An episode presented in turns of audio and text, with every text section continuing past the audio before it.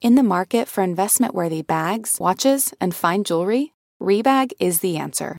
Rebag is a luxury resale platform where each piece is carefully inspected by experts to ensure quality and authenticity. Use Rebag to buy and sell finds from the world's top brands, including Louis Vuitton, Chanel, and Cartier. Head to Rebag.com and get up to 15% off your first purchase as a member with code REBAGNEW. Shop today at Rebag.com. That's R E B A G.com. And use promo code REBAGNEW for up to 15% off your first purchase as a member.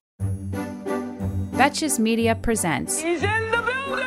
Afternoon Tea with host Sami Sage. Is that what you're saying? Please proceed, Governor. Presented by the Betches Sup Podcast, Better hope there's a lot of girls listening to this with the volume turned down. your weekly dose of political therapy. Cardi, that's what I've been doing my whole life. And now, with this week's guest, Well, there were three of us in this marriage, so it was a bit crowded. your host, Sami Sage.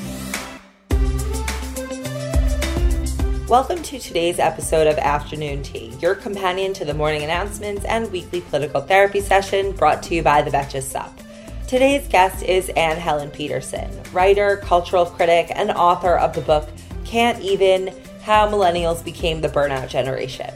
We chatted about a wide array of topics, including post pandemic work life, how digital life has robbed us of hanging out with our own brains, and the problematic beliefs of male diet culture. With that, let's get the tea from Anne Helen. Anne Helen, welcome back to the Betches podcast. How are you doing? I'm amazing. I'm so happy to be here. Me too. I love talking to you, and our audience loved when you were on Diet Starts Tomorrow a few weeks ago. So I wanted to have you on here um, because I know the Sup audience is really, you know, I feel like you are really perfect for them, and you write about such so many interesting different phenomena relating to capitalism, diet culture. I mean, I was actually just before this reading something you wrote about bachelor party, bachelorette parties in Nashville. So Oh, your yeah. range is just like it's phenomenal. Um, so maybe just in case people, you know, didn't listen to the episode or are not familiar with your writing, which they, I feel like after this, they will all want to be. I guess maybe we just tell people kind of your background, how you came, you know, to do what you're doing. And yeah, just a quick intro. Yeah, I have a totally weird story. Uh, I grew up in a small town in North Idaho and then uh, left to go to college. I was a nanny for a while, uh, went to grad school, and ended up focusing on the history of celebrity gossip. So, my PhD in media studies from the University of Texas is focused on the history of celebrity gossip. uh, and then I was a professor for a while, and then academia is not great. So I uh, transitioned from academia to, write full time for the internet, which I had been doing kind of part time while I was a professor, and uh, worked for BuzzFeed for six years. And I lived in New York for most of that. But then, about four years into that time, I somehow convinced BuzzFeed to let me move to Montana. Um, and did that in 2017 and have lived here in Missoula ever since. In September of this past year, I decided to turn my Substack, which I had been doing as just kind of like a free weekend type thing, into my full time job.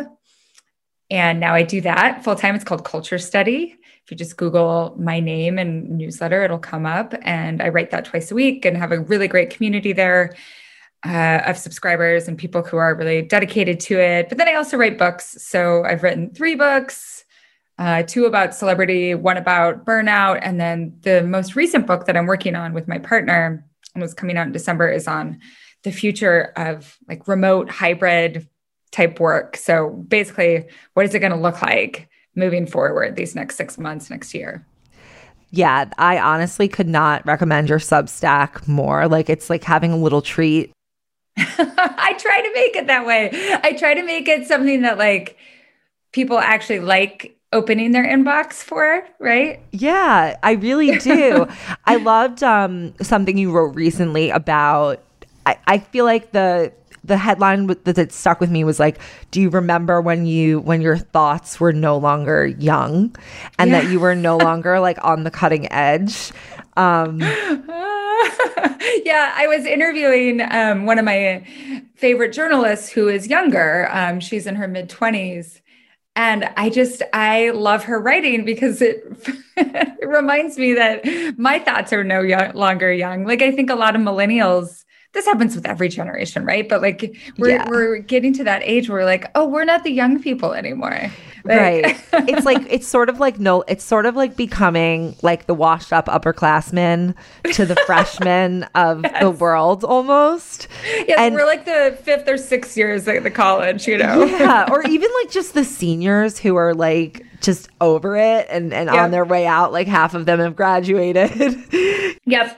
And have like a little bit of beer bloat and like kind of like struggle to get drunk anymore, right? Because like they've so normalized the rhythms of Right. at Totally.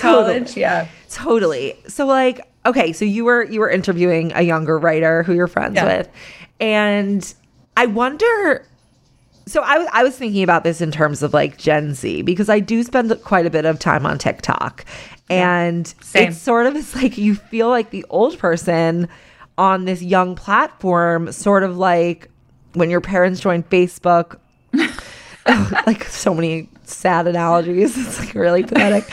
Um, yeah. So like, what do you, do you feel like? Um, someone was saying to me, I feel like on maybe it was the uh, the last episode of this that like the millennials are sort of like the shafted generation. That we are like not the most digitally native, but we, you know, we still have to deal with all of digital life. um, do you feel like we've sort of been? Do you feel that way? Like that millennials have been shafted? Like, So I think millennials have been economically screwed. And there's a lot of data to back that up, just in terms of like where we arrived post financial crisis and a lot of the different shifts in the American economy that have happened in terms of like how much more expensive it is and prohibitive, cost prohibitive it is to have a kid, uh, buy a, like, have more than one car or even a car, um, own a home, have a retirement account, have any sort of savings account, manage your manage your healthcare. Like all of these things are much harder for us because of the ways that we essentially as a larger generation were stunted by the recession and the very slow recovery. At the same time, as an elder millennial, and you're a peak millennial, right? You're like a Yeah. mid millennial. I'm, I'm like the when people were writing about millennials, now they don't write about us anymore. I feel like that I'm who they were writing about. Yeah. So I am of the age where like some people in my age group like don't even realize that they're millennials because Yeah. they didn't identify with your age group as much. And sometimes people call that Xennials or Oregon Trail generation, whatever. Um, but I was talking to Patricia Lockwood, who is an author and a very online person, and and she was saying that she thinks old millennials like we actually had the we have the best digital experience because we knew what the internet used to be like. So we had like we have a very vivid memory of when email was amazing. I, I I actually have that memory too. Yeah, that was yeah, it was um fun. Like it was exciting to get because all your shitty things came in the mail and your fun things came in the email. And now it's like wedding invitations come in the mail mm-hmm. and really awful things come like you never get like a great email. Like no one's ever emailing you that's like, you know, you are getting promoted and double your salary. Like like that's never coming through email.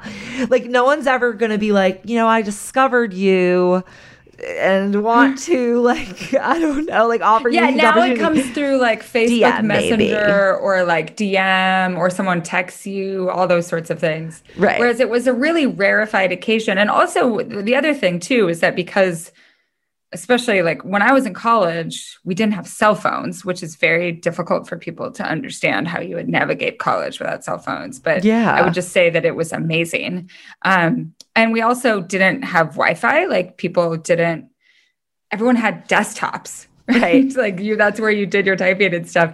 And so when you checked email, it was like, oh, between classes and then like at night, right? Like you weren't in this constant barrage of emails. So the good emails would accumulate and it would be a nice experience. Um, and so we had, and also just the other interesting corners of the internet that I think a lot of older millennials, especially kind of people who are online now, were part of, like weird chat rooms or, you know. um, so we have this memory of what it used to be like and a nostalgia for that.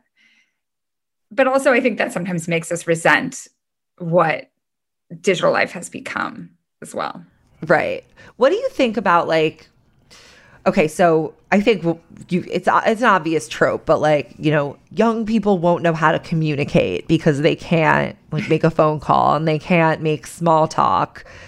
Where do you where do you stand on that? Do you think that that is just not actually going to matter? Because I do feel sort of grateful that like I was taught social cues right. in the midst of like adults who had some sort of etiquette rules. Like not that I like like etiquette rules or anything, but right. it's more like, okay, I understand there is like a certain way you can act or a certain way you can't, and that like you need to feel that out. And like, I do feel like because I didn't have a phone that I was like obsessively on until I was in college, that mm-hmm. I did learn sort of how to read facial expressions or navigate like some of those more awkward things, like an awkward silence or having to jive with someone who you don't. Like, I feel like I did get that education a little bit. Do you think yeah. that's like going to be a thing? For you know, I do think that younger generations have to figure out how to do that online, which is also awkward. But the thing I that Gen Zers have told me is more difficult is that they don't really know how to be bored. Right. Right. Like when they're when they're faced with a time away from their phone, they have not had like that experience is so foreign that it can feel incredibly uh, anxiety producing sometimes i think you know when people talk about meditation how if you're trying to meditate for a long time like some people have nervous breakdowns while they're trying to do that like they just start crying. Yeah. And part of it is that like your thoughts are really echoing around in your brain and you kind of have like an existential crisis of like i'm a person in the world walking like this you know yeah. that kind of like galaxy brain stuff. And I think that if you have not had much experience with having to really entertain yourself and really like figure out what it's like to hang out with your own thoughts, that's hard. Right. Right. Like yeah. I spent so much time being bored when I was a kid. Yeah. Just like summer, especially, like somehow was just like hours of boredom.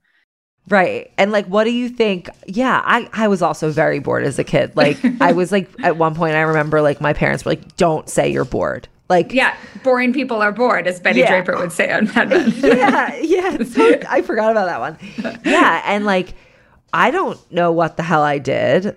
Like, mm-hmm. I also remember being very bored in school in a way that I'm not bored during work because I can always just scroll on my phone or text someone or go on another website. Like, yep. whereas, like, I remember being in school, specifically like Hebrew school, mm-hmm. and having a watch and like looking at the minutes pass. And like, I remember I would go. I would go into the bathroom just to go into the bathroom and yeah, like that was a thing you did in school just so that you could get like a change. And I don't know if I have the like s- mental stamina anymore to to do that in a t- like in a situation where I'm where where it's unpleasant. Like like I could be off my phone when I was just out west. I was like skiing a bunch and I mm-hmm. honestly am too afraid to drop my phone off the lift Yep. So I don't really check my phone for like a few mm-hmm. hours. Because you have like those thick mitten hands. Yeah. You're like, of course it's going to drop. Yes.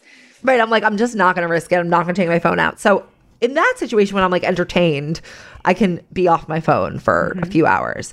But like, I, I don't think I can barely make it through like a meeting without like. So it's so interesting because I think, first of all, I had very similar experiences in terms of like, I just remember fourth grade being so boring that I would try to fake sick, even though I wasn't allowed to watch TV when I was sick. Like I just had to sit in my room with nothing. Oh, I would try to fake sick TV? because I was so bored. Um, and then also during the sermon at church, like uh-huh. so bored, just like yeah, doodling on like the the um the leaflet that they would hand out in the bulletin is what it's called in church, yeah. and just like and thinking that it lasted the sermon lasted like 90 minutes i'm sure it lasted 25 right um but I also think that our minds, because we we still have that capacity to go back to those times and those coping mechanisms. So something that happened with me whenever I go to uh, on a trip to a place where like you have to be in the car a long time. So I was recently yeah. in Southeast Asia, not recently, pre-pandemic. Yeah. I was in Southeast Asia, week. and and in Cambodia, Cambodia and Laos. To get to a lot of places, you just have to like be in a van for six hours, seven hours, right? And you can't. It's bumpy, so like you can't read. Um, so what I would do is just listen to my like listen to music on my headphones, I felt like I was in ninth grade again, like staring out the window and just listening to like, you know, whatever sad sax song that like the national on yeah. repeat, right? And I loved it because my my brain went to these memories that like I hadn't visited in a long time. You know, our brains, there's so many places that when we're so busy that we like our brains don't allow us to go there. It was so great. It's funny that you that you say that because yesterday I was just um I was in the town that I grew up in on Long Island because um yeah. long story short we I had to pick up a car whatever. Um and I was sitting like at a red out of my neighborhood there was this really long red light. Like it it must have been probably two minutes. But when I was a child like I called it the long light because like mm-hmm. it lasted forever. And like I have I had a vivid memory seeing like the long light of this um like when I would feel like I was crawling out of my skin for the light to turn green. And I'm thinking yep. I'm like now I would just like text. Look at your phone. yeah. yeah. But as you're yeah, and as you're saying like the sermon thing, I'm like I used to make up games with like myself yes in my head like yeah, and I wonder like where like was there value in that? And like are we now missing that value? And like what are our because now i have no attention span. Mm-hmm. forget bored. I'm not really bored but i have no attention span. And it's like yeah. i wonder are our brains meant to be filled and satisfied all the time? No totally not. I think that our brains are really supposed to hang out with themselves a lot yeah. more than they are, right? Like right now, our brains, whenever we have that inkling, like that inkling of boredom, it's like you're you have this mechanism that your phone you just open it. I have this thing where I like open apps. I'm like, I didn't even want to open that app, no. right? Yeah. Like I didn't want to, but my thumb just goes there. And Instagram. Yes, it's Instagram, and nothing new is there. Nothing. Yeah. like watching a Peloton instructor's story. Like, you know, what? It, there's nothing there. Uh, but I think that you can retrain your brain, but it takes a lot of work to to stop that that automatic inclination. And for me, a lot of it too. Um, is that those sorts of actions like that we do when we're bored they're actually not restful right? Like no. you can still be bored while you're looking at instagram and it's also not a form of like you're not letting your brain recharge. You're not right. letting any of like the creativity juices go back up like you're a super mario character or whatever. And so um, one thing that i tried to do when i was trying to deal with with my own burnout is try to think of all the spaces that i would fill with another voice right? Mm-hmm. Like I would listen to podcasts all the time. Yeah, I do the same. All the time. Like when time. I was walking my dog, when I was um, blow drying my hair, like anything that I was doing, I was like, gotta fill it with another like thought. Because yeah. then I can like be multitasking and very culturally sophisticated that I'm like right. listening to all of these podcasts all the time. And I just had to stop listening to as many podcasts. I just had to cut out a lot of them and force myself to hang out with my own brain yeah, well, what I've realized is that I also do the same. Like I, I'm addicted to hearing voices, and I'm addicted mm-hmm. to hearing them talk about like, um, not soothing things. Like I want to hear them talk about tense, scary things. Like, yeah, you know, and and me, and what is that actually doing for me? Like I'm not sure. Like, it, yeah, it, it's a coping mechanism, but also causing stress. We all know your hair and skin can sway your mood and impact your day in ways you can't underestimate. Sometimes what starts as a bad hair day quickly turns into a bad everything else day. I'd never found beauty products that really understood my needs, but ever since I switched to custom hair and skin routine with Prose, I've noticed so many benefits healthier hair and skin. Yes but beyond that too. Since I started using Prose, I've noticed consistently healthy hair. Even with all I put it through with the heat tools and the hairsprays to get this pompadour sky high, it smells great, it looks fancy on the shelf, and I like that it has my name right on it. This formula is made for V. Prose is made for people, not hair and skin types. Personalization is rooted in everything they do, from their in depth consultation to their made to order model. From millions of possible formulas, only one is uniquely yours or mine.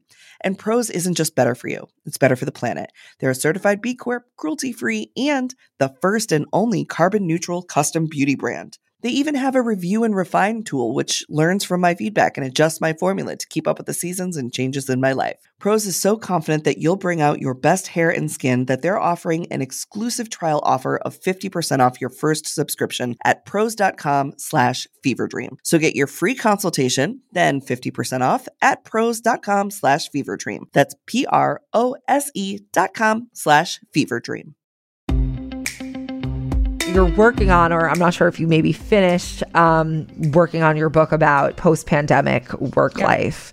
Yeah. And, you know, I, you know, I feel like we've become, I, I love working at home. I know a lot of be- people do too, but it is also not for everybody. And I guess I just would love to hear kind of like your take on what post pandemic work life will be like, what the drawbacks will be. Um, lo- of long term spending most of our times in our homes, at least for people who are working, you know, in an internet job on the, you know, in an office Yeah. kind of thing. I think the hardest thing for people to get their brains around right now is that what we've been doing for the last year is not at all what it's going to look like moving forward, right? We have been working from home in isolation during a pandemic. And a lot of our like people have their kids are home. Their partner is also at home with them all the time. You can't go to a co-working space, you can't go to a coffee shop, you can't work with your friends. Like the ideal scenario is that whatever amount your office decides that you can work from home. So sometime I think that, that that's going to be the future is like lots of different flex scenarios where it's like come to the office 2 days a week, right? And then the other 3 do what you want. And before the pandemic when I was visit my friends in Seattle, we would all work from home together, right? Like my 3 Uh-huh. best friends just at the kitchen table, like we were in college at the library, except we're working in our very different types of jobs. They would drop their kids off at daycare, so the kids weren't there. Someone would make lunch for everyone else, like a little like snack pack, like you know, like That smorgasbord for everyone. and then around three or four, we'd go on a run Wow. and then they'd go pick up their kids. Like that's the ideal, right? You get to hang out with your friends while you're doing work. Um, and I think that if you can do that mix of doing the things, doing the parts of your work that really need collaboration and need in person contact, like figure out how much there actually is. There's probably a lot less than you you think, and have the, like workplaces are going to figure out how to facilitate that. And then the rest of the time is really about shaping work to your needs and your schedule instead of shaping your life around work's pretty arbitrary schedule of nine to six or whatever it is. right. Nine to six, it's like, okay, so you want the whole thing? You want all of it except dinner. All of it. All of it is except yours. dinner and like getting ready for bed is, what, you, is what you're asking for. Well, and when I lived in New York, so media time in New York, uh, official hours are well, it's all time, but official hours are like 10 to 6. But what that means if you're commuting in is okay, so you ha- if you get up early enough to exercise before Eight, work. Yeah. Yeah, like and get on the subway at 9, Yeah. then you usually don't actually leave work until 6:30, right? 6:45. Get Yeah. home at, eh, like let's say you have it like pick up even stop on at the little bodega on the way home to to get some like some small overpriced thing to eat. Yeah. You get home at 8, right? Like that is Right. your day. That is Yeah. your day. Right. The whole thing is it, it's kind of crazy when you like now that we've like been home for a year thinking about it and then people would socialize after work, which is just Mm-hmm. Oh. the craziest thing I've ever heard. But yeah. so something you said about, you know, working with your friends in terms of like like what do you think the pandemic has done for friendship? Um yeah, I guess that's very open-ended, but I feel like you probably have a good take. So I, I really think it depends on whether your friend group was on the same page about health decisions. Let's say right? they were. And Kayara, yeah, okay. So if they are, my friend group has never, I have not felt closer with my friend group for a long time. And I think a lot of that is that like there is this need to have some sort of intimacy. And this is even though like I don't live in the same place as my my close friend group. Most of them live, live in Seattle, some live in Alaska and California. And but I still feel that intimacy because we are checking in on each other more. Like the group thread is is constant that and i think that like there is this care and attention to one another that had been lacking before Mm-hmm. i don't like some people haven't had that experience right i think that they felt really distant but i think that um there are people who have felt a, a, growing connection to their existing friends. But then I also think it's really, if you didn't have any close friends before, right? If you had moved to a new place and were just starting on that path to making friends, whew, it's been a yeah. lonely year. Right. Unless, you know, maybe it maybe you saw that you had something like really strong in common with one of those people you were like yeah. in transitional friendship with. Totally. Some people though, I my like uh a couple people that I'm close with have made pretty big decisions, life decisions, because they've just the pandemic has clarified, oh, this is the p- person that I want to be close to, right? Whether yes. it's a, a, partner or close friends, like you want to be as in proximity to those close friends or family, right? Right. So, yeah, no, it's totally true. What do you think about like our generation and even Gen Z when it comes to friendship because of how like digitally connected we are. I feel like it sort of also ties into, you know, the time and the money. Um, because our time is so capitalized. I think about like this might be unique, but my my mother and my grandfather, my grandparents both had friends since they were like really young. Yeah. I also happen to be in that position because I also run a business with my friends. Right. But then you read all about you know how it's like kind of people are more lonely than ever. People have fewer friends especially men.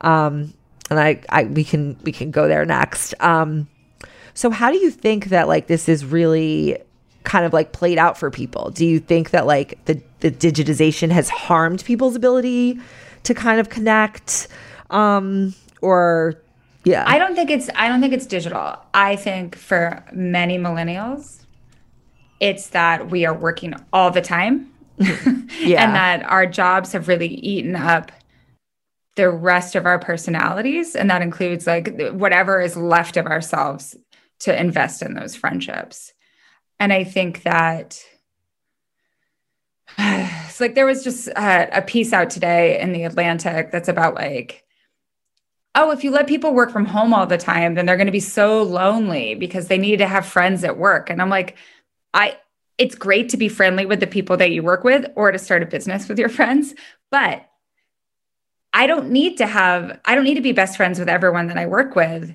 if I have actual friends. Right. Right? Do you know what I mean?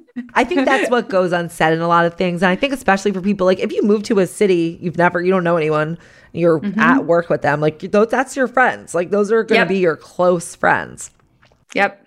But and also we don't have like those so part of the book looks at the fact that like in the 20th century, for most of the 20th century, there are all of these different groups like groups related to religion, but also just like social groups. So things like the Elks Club the or Rotary the Grange Club. or the Rotary, the Eagles, like so so many different animals. Um, yeah. and and they were in rural places and urban places. They related to religion and race and gender and all sorts of things, but they were ways that we like hung out with people. They were how you found a support network for like if someone got sick like that's why you had 30 people who came and brought you casseroles is right. because you had 30 people in this group who might not have been your best friend but were connected to you and part of this larger safety net around you and those groups began to decline as we began to like our uh, you can look at the graph right and see like oh the number of hours that americans have to work in order to keep their jobs or to make ends meet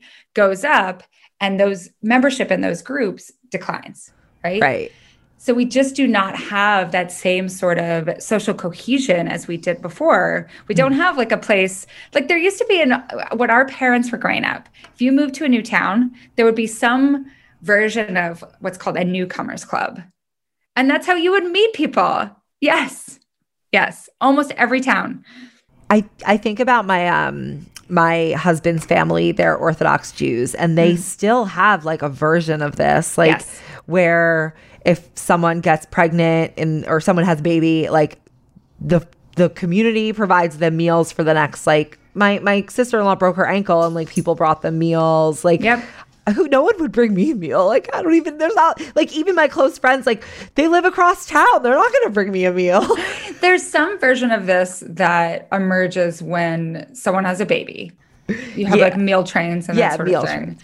And then I think that actually during the pandemic the mutual aid networks that have risen up in various places have started to try to like say, yeah, we need each other, right? Like we are bound to one another as humans who live right. in a society together.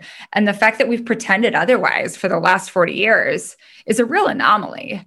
And yeah. everyone's pretty miserable about it. So what if we actually change that? The only way to do it, and this is kind of the argument of the book, is to stop making work like the primary source of identity and the primary thing that you orient everything else around. And that doesn't mean that like you go necessarily go part-time or that you're worse at your job. It just means that like when you're working, you're actually working really efficiently. Right. And not just like I, like what I find myself doing all the time is like, oh, I'm just scrolling the internet for four hours, and now I'm spending an hour writing the thing that I actually need to be spending know? Yeah. Hey, American Fever Dream listeners, I'm here to tell you that there is no reason to panic the next time you're searching for the perfect gift. Now you can use gift mode on Etsy. Gift mode on Etsy is here to take the stress out of gifting so you can find the perfect item for anyone and any occasion. It's easy. Just tap or click gift mode on your Etsy app or Etsy.com. Then answer a few short questions about who you're shopping for and what they like, and gift mode instantly gives you curated gift ideas based on hundreds of personas. Now it's simple to find gifts made by independent sellers for all the people in your life. Whether you need a Mother's Day gift for the quilter or a birthday present for the vintage hunter, there is something for everyone on Etsy. Some of the things I like to buy on Etsy have little dachshunds on them or are for dachshunds. Dottie's got a whole litany of new sweaters and harnesses and all kinds of fun stuff that we get lots of compliments on when we're out on walks. A gifting moment is always just around the corner, whether it's a birthday, an anniversary, a holiday, or even just a day to say thank you. Gift mode on Etsy has you covered. Need to find the perfect gift? Don't panic. Try gift mode on Etsy now. But how do you how does that work when like I mean, you obviously have a very established career and you you're now able to be independent on your own, so you're accountable to yourself. But yeah. You know, what about like, how do you get employers? I mean, I, I am an employer, but I do feel like I'm sort of like on this page. How do you get like the more traditional employers on board for something like that when like someone else can just get a raise and a promotion and you need that because you have to care for a kid that you just had. Right. You know, how does it, everything is so unaffordable that it gives businesses essentially like un, not unlimited leverage but a lot of leverage and it essentially gives puts no limit on what can be taken from like a person's life and totally time. like the extractive value yeah so one thing that i think more and more employers are seeing is that there is a limit to productivity gains of working all the time mm-hmm. totally right? So, like right now, the number of hours that people have worked over, over the course of the pandemic has gone up, right? Like we are working more because work has, has trickled out into like I roll over and I start working and then I, you know, work until dinner and then I roll over and work some more. And you also feel guilty because it's like, where am I? No, like yeah. I'm in the living room. I, I, was in yeah. the kitchen. Like, exactly. And, uh, you know, like that's a whole nother conversation about the very real ways that we have to curtail that right, inclination. Totally. But like the, there's been a, a, number of different articles as well that are sounding the alarm about the extent of the burnt out workforce, right? Like productivity levels are going down just because hours are remaining steady over the last five plus years, our productivity has actually like either declined or stayed steady, right? So we're working more hours, but we're not doing better work or right. more efficient work. so some companies that are smart about this are like, oh, if I can figure out a way for my employers employees to do less work, but better work, we can let's figure that out. And so some companies are like, let's do a four day week, not four 10 hours, right? Four eight hour days. And then with the promise of that extra day off, like it's this exchange of, okay, during those four days, we're going to work really intensely and smartly. Right. And then you have that other day off to recharge, to like do whatever you want. And you actually come back and do better work that next week. But you have to have this very forward thinking, like you have to be able to imagine that. And I think so many employers are like, of course, the more someone works, the better they work. That is the perfect employee is a robot who works 24 hours a day. And it's just not the case. Definitely. I mean, you're, yeah, it's, uh, you're totally hitting it on the head. okay. I just want to go in one more direction before we do our final segment. Yeah. Um, so we sort of touched on men in the friendship conversation. Yeah.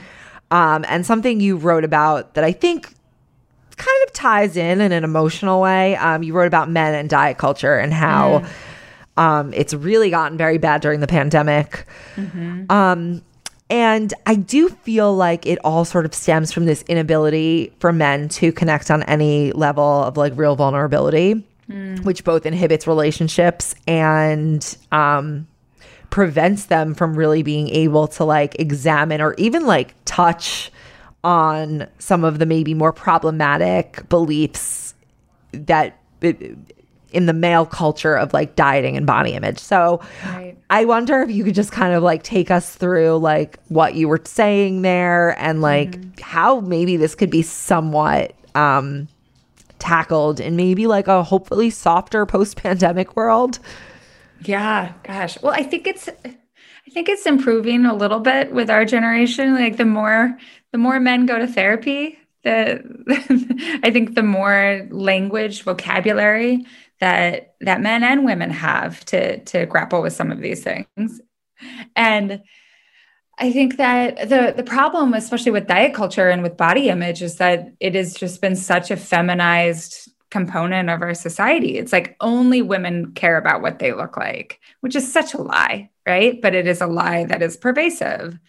And so when and if you talk about it as a man, that becomes like a feminized thing, right? I, I, and things that are feminized coming from men are oftentimes viewed as as weak or as somehow um, overly vulnerable, instead of what they actually are, which is like admitting that men too are subject to like the impossible ideologies that we have about what bodies should look like. And I actually think like there, you know, there is a very narrow understanding of what a woman's body should ideally look like in American society, but there's a really narrow understanding of what a man's body can look like too.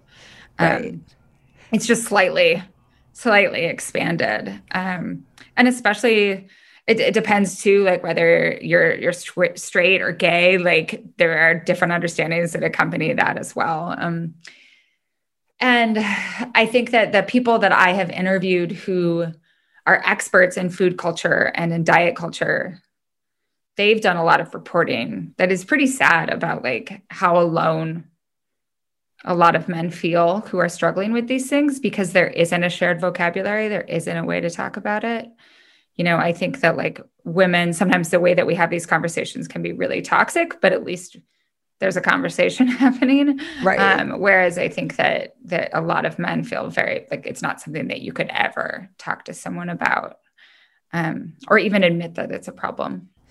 Yeah i mean i think that it it's one of those symptoms of like you know, a very common problem that shows up with the male friendship, which you could argue shows up with some of the violent aggression um, mm-hmm. that we see from men in society. And I think a lot of it kind of goes to the fact that like men are not really allowed to connect on um, deeper things. And so they connect on going to the gym and who can go harder and kind of couch it in this like language of you know life hacks as you know was mm-hmm. in was in that article um yeah, yeah, I think a lot of these problems have kind of the same root cause um, mm-hmm. or a, a, tangential one.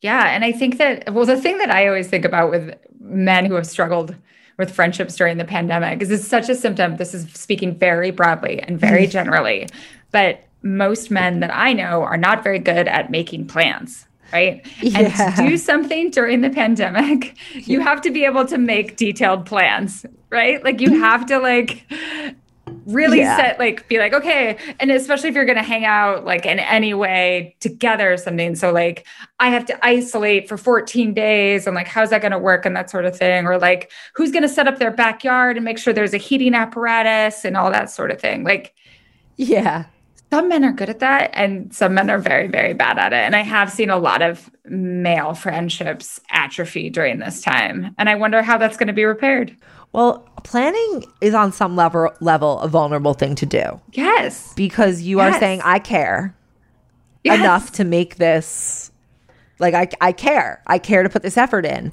to something yeah. that is not like you know i don't know and you know yeah. caring caring I was going to say a, a, bad word, but like that's something caring is something that we I think we we do associate like we feminize that. It's like yes, oh, like you care enough to do this sort of thing, right? Right. Right. Which, yeah, I care enough that I want to hang out with you that I'm gonna yeah. make plans. Like, right.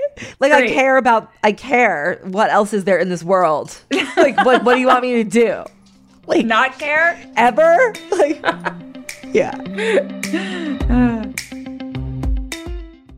We all dread the what should we have for dinner question. I mean, I know I do. I love a home cooked meal, but I don't always have the time, energy, or groceries to make it happen. Being able to feast on a delicious meal without the long prep and cook times is what drew me to Home Chef over the other guys.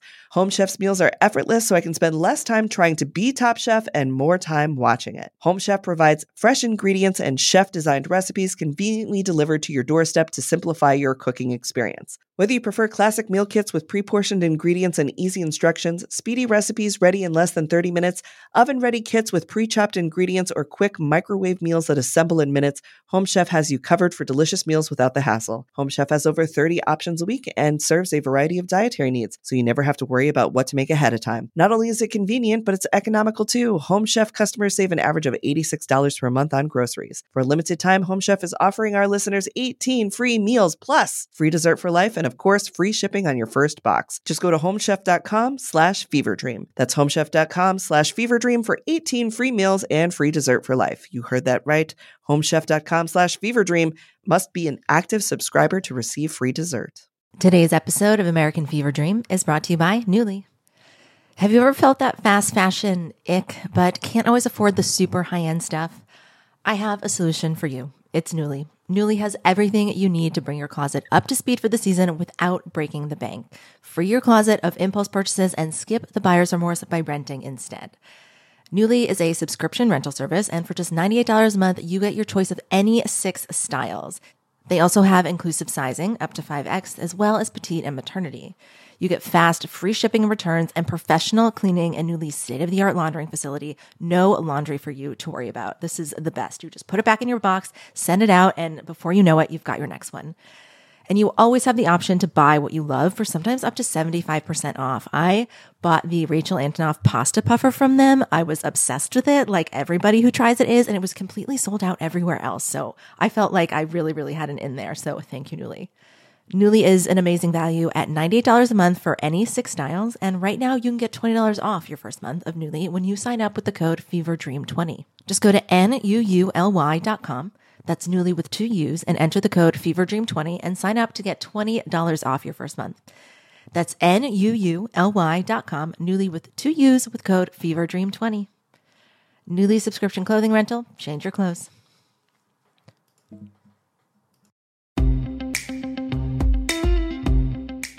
But I think this is a good part to move on to our final segment. Something I do with every guest is I ask four questions. They're the okay. same. It's really just like get to know. Yeah. You know, who who we're talking to. Okay, yeah. so one, what is your happiest memory? so I, I will choose one that is since we were talking a little bit about this, is I lived uh, in my college town the summer between my junior and senior year with a bunch of my friends and like most of the college wasn't there and we didn't really have internet and we just like worked our part-time jobs and like ate burritos and hung out, you know, just like without without the pressures of adulthood quite there yet. I can I can totally relate to like the, that time being the best. Yeah. I think yeah, it really was. Oh, the lack of extreme pressures. Um Yeah. Okay, next question. If you could go on vacation with any two people, who would they be? They could be dead or alive. Um, who would they be and where would you go? Oh my gosh. So like you're a trio on vacation. Yeah. Yeah. I mean, this is so hard because like I think it would be like wouldn't it be fun to go on vacation with like Britney in 1999? Yeah, that could be your Like- answer if you want it. But like maybe it wouldn't be fun because the paparazzi would be there all the time. This is you could go to a secluded island. You can go anywhere. Okay, what if I could go to a secluded island with Jennifer Aniston and Angelina Jolie and they would like oh. both tell me all about Brad Pitt, but also like all about that the truth behind all of the gossip stories. Does that work? Yeah, I mean that's maybe my favorite answer because most people choose like their idols or like a or like their family friend, like a, a No. family member. No. Um, but no, that is an amazing answer, and I'm like kind of with you on that.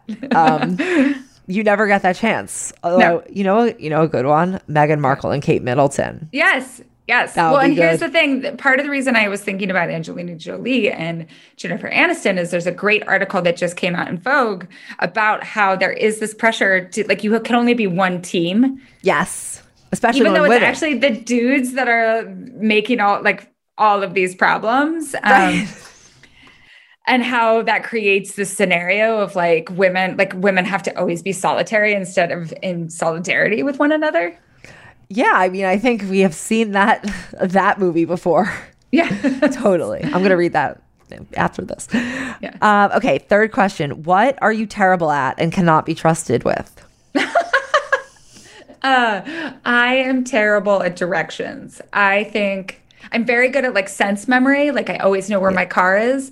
But until I was quite old, I thought that whatever direction I was was north, like facing. like if I'm facing funny. you, that's north. That's hilarious. That is really funny.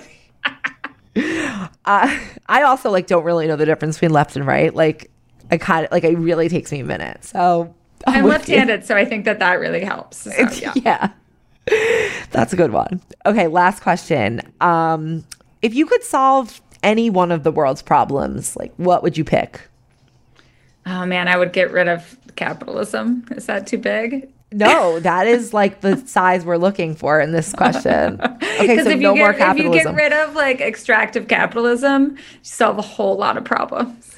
right. So what are what are we doing in the in the post capitalism world? We're just like living together with one another and caring about one another. We're caring. Yeah. Consider the commune. I read that piece of yours. Yeah. Okay, like I'm really Yeah. a huge fan of your work, as you can tell. All right. that this has been the interview. Um, everyone go subscribe to Culture Study. It is such an interesting newsletter and it's always like a little bit different every time, which I love about it because it's not like like it, it could be anything. It's like opening a box with It a could, surprise. It could really be anything. It's like a Kinder toy. Do you ever have that before? yes, totally. Yeah, it is. Yeah, yeah. So check that out, the Culture Study newsletter. Um, where else can people follow or You can find me on Twitter, um, and I have a and my Instagram. Anne Helen Petersen is mostly my my gorgeous dogs, so you can find me there. well, I'm sure some people will want to follow that. Great. Thank you so much. This has been an awesome episode, and thank you for listening to the afternoon tea. Thank you. Thank you. Afternoon Tea is produced by Sean Kilby and Jorge Morales Pico. Our editor is Stacy Wong. Social media by Amanda Duberman. Guest booking by Nicole Pellegrino. Be sure to follow at Betches underscore sup on Instagram, Twitter, and TikTok. And send us your emails to suppod at betches.com.